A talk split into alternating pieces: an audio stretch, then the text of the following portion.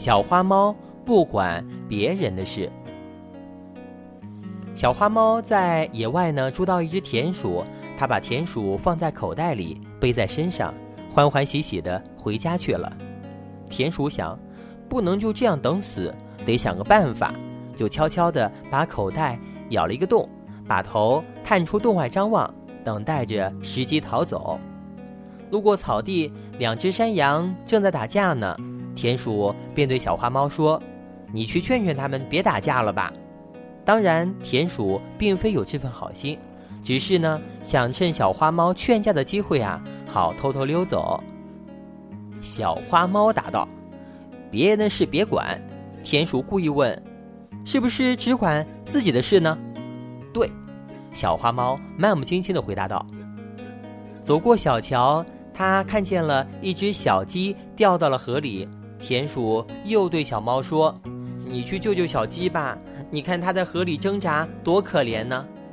小花猫生气地说：“你怎么这么啰嗦？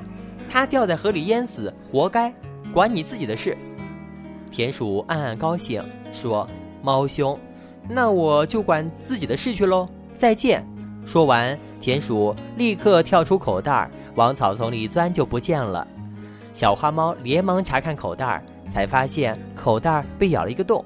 他懊丧地说。这该死的田鼠！我说只管自己的事，反倒给他钻了空子。他是什么时候把口袋咬破的呢？一只在低空盘旋的鹰嘲笑说：“猫老弟，猫老弟，田鼠什么时候把口袋咬破的？你难道不知道？刚才是谁和田鼠说话来着？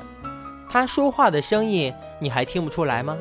你不想吃它送给我，做个人情也好呢。”小猫不解地问：“照你这么说，是我自己把田鼠给放掉喽？你说呢？”鹰反问道。“不跟你说了。”小花猫气羞羞地离开了。空中传来了鹰的笑声：“谁让你只管自己的事儿呢？别人有危险，你也见死不救呢？”小朋友们，不管别人的事呢，是自私自利的表现。这样做呢？不但别人的事没做好，自己的事呢也做不好，你们说是这样吗？